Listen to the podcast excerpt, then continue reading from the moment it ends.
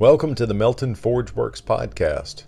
I'm going to take you along on my day to day adventures in bladesmithing and blacksmithing. I'll be talking about the people involved in the craft and the tools and the methods that go along with it. So, thanks for listening.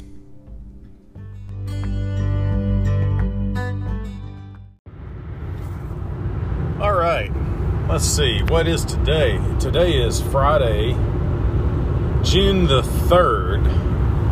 About 7:20 a.m. in the morning and I am on the road to Atlanta to go to Blade Show. So most of you know me uh, more of a more as a blacksmith uh, than a bladesmith. But my first foray into metalworking was was really all around blades, and uh, I really I started into bladesmithing with a really good friend of mine.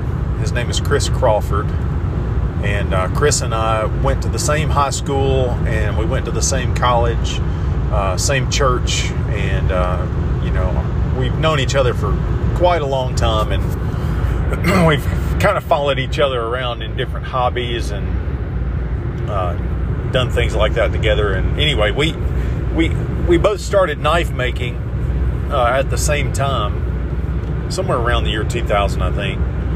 And and Chris went into uh, more of the pocket knife world of knife making, and uh, I pursued more of the forged blade.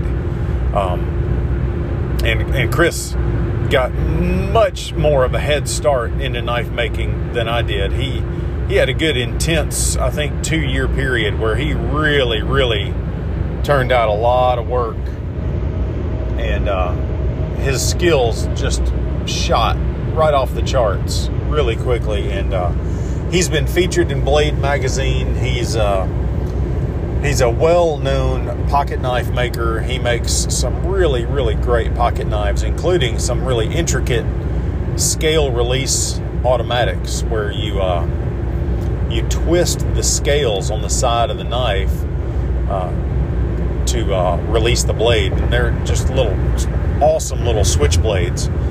But anyway, Chris has uh, never been to Blade Show, and, and so I'm meeting him this morning in Birmingham.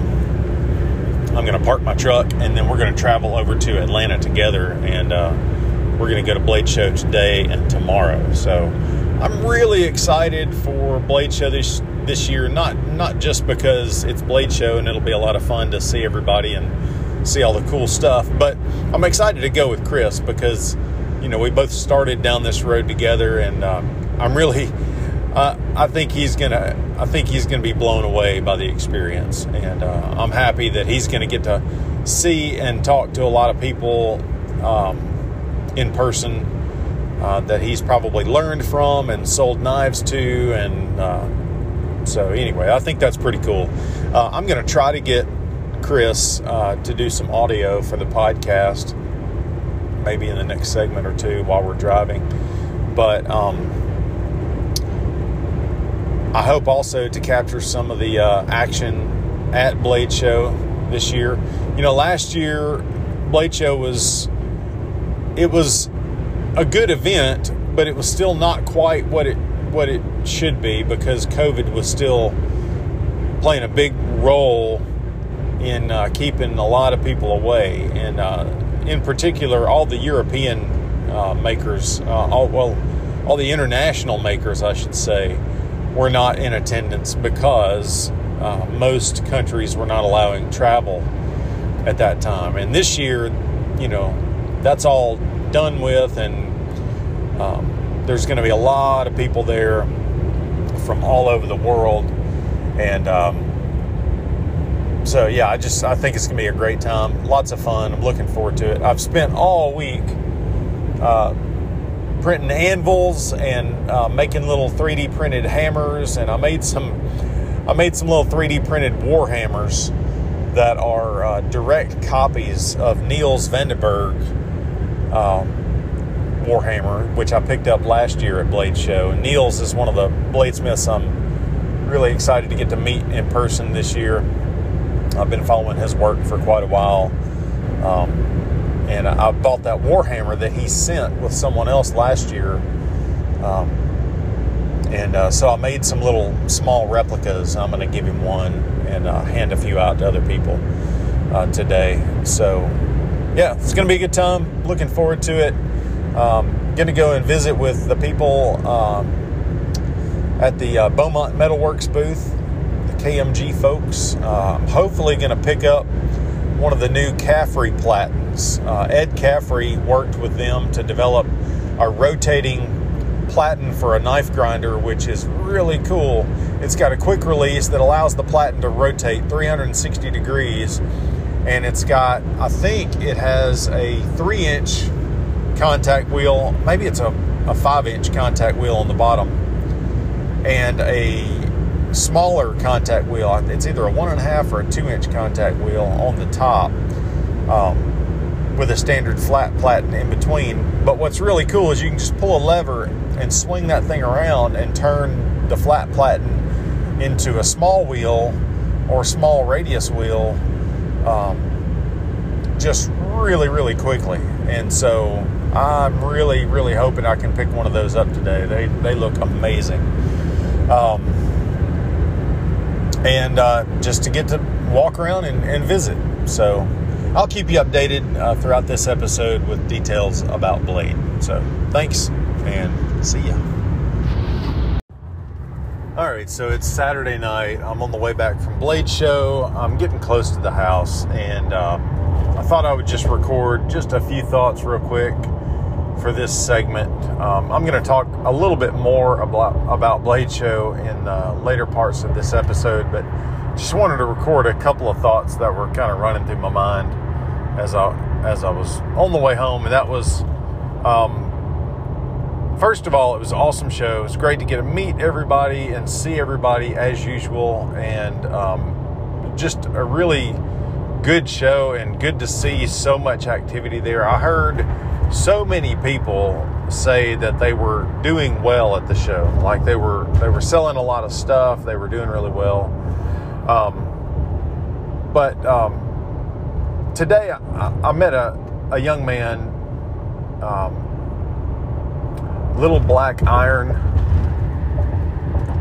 Forge, I believe is his name. And um, anyway, I think he's 11 years old. This kid is fired up for knife making, just on fire for it. Has a has a really awesome goal. He wants to be the youngest ABS journeyman smith. You know, I think he the earliest he can test will be when he turns 13. But you know, this young man and his father asked, you know, to get a picture with me. I'm not an ABS journeyman smith. You know, I'm I'm I'm an ABS apprentice. You know, I'm just a member of the ABS, and I occasionally make knives now. But you know, th- this kid was really excited about knife making. And it was obvious to me, and I think his dad even mentioned this, that, you know, he'd been watching Forged in Fire and he got really excited about knife making. And, you know,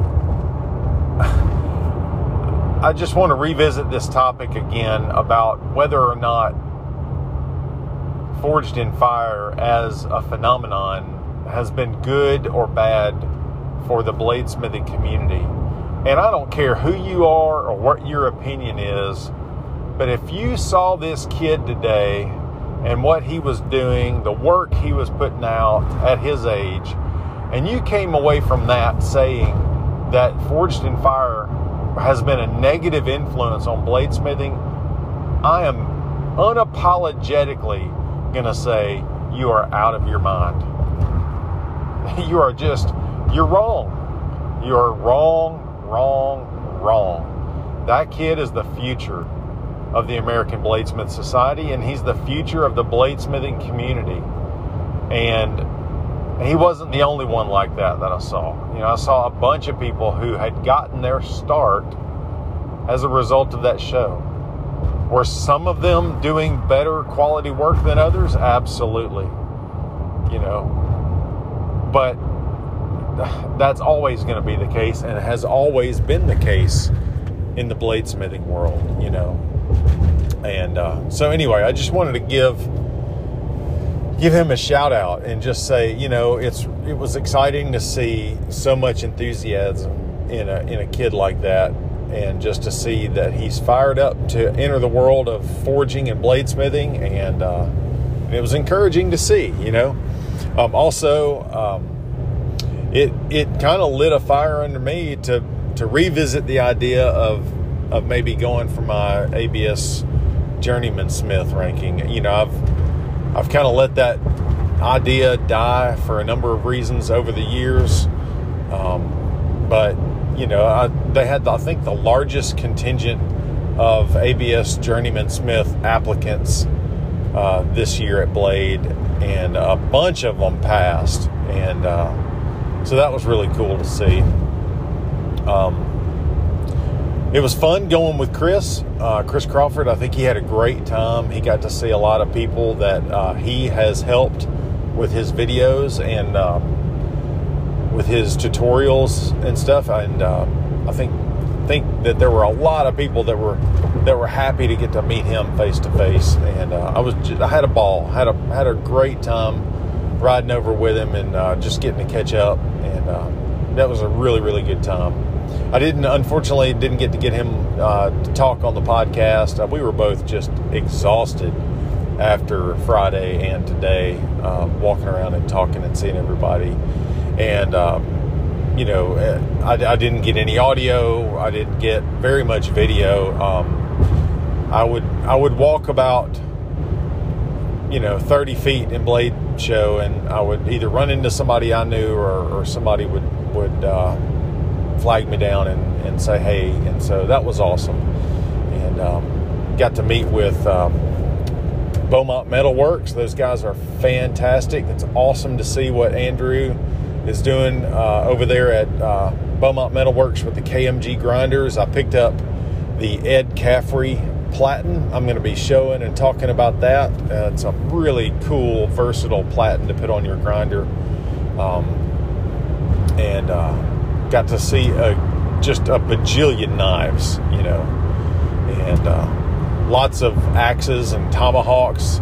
I didn't I didn't see very much in the way of of blacksmithing. You know, um, of course it is Blade Show, and you wouldn't expect that, but um, you know, with with John Norwood not being there this year, um, it there was a gap in that regard as far as you know seeing someone selling hammers and tongs and things like that. And it made me think about hey you know maybe i need to put a booth up next year.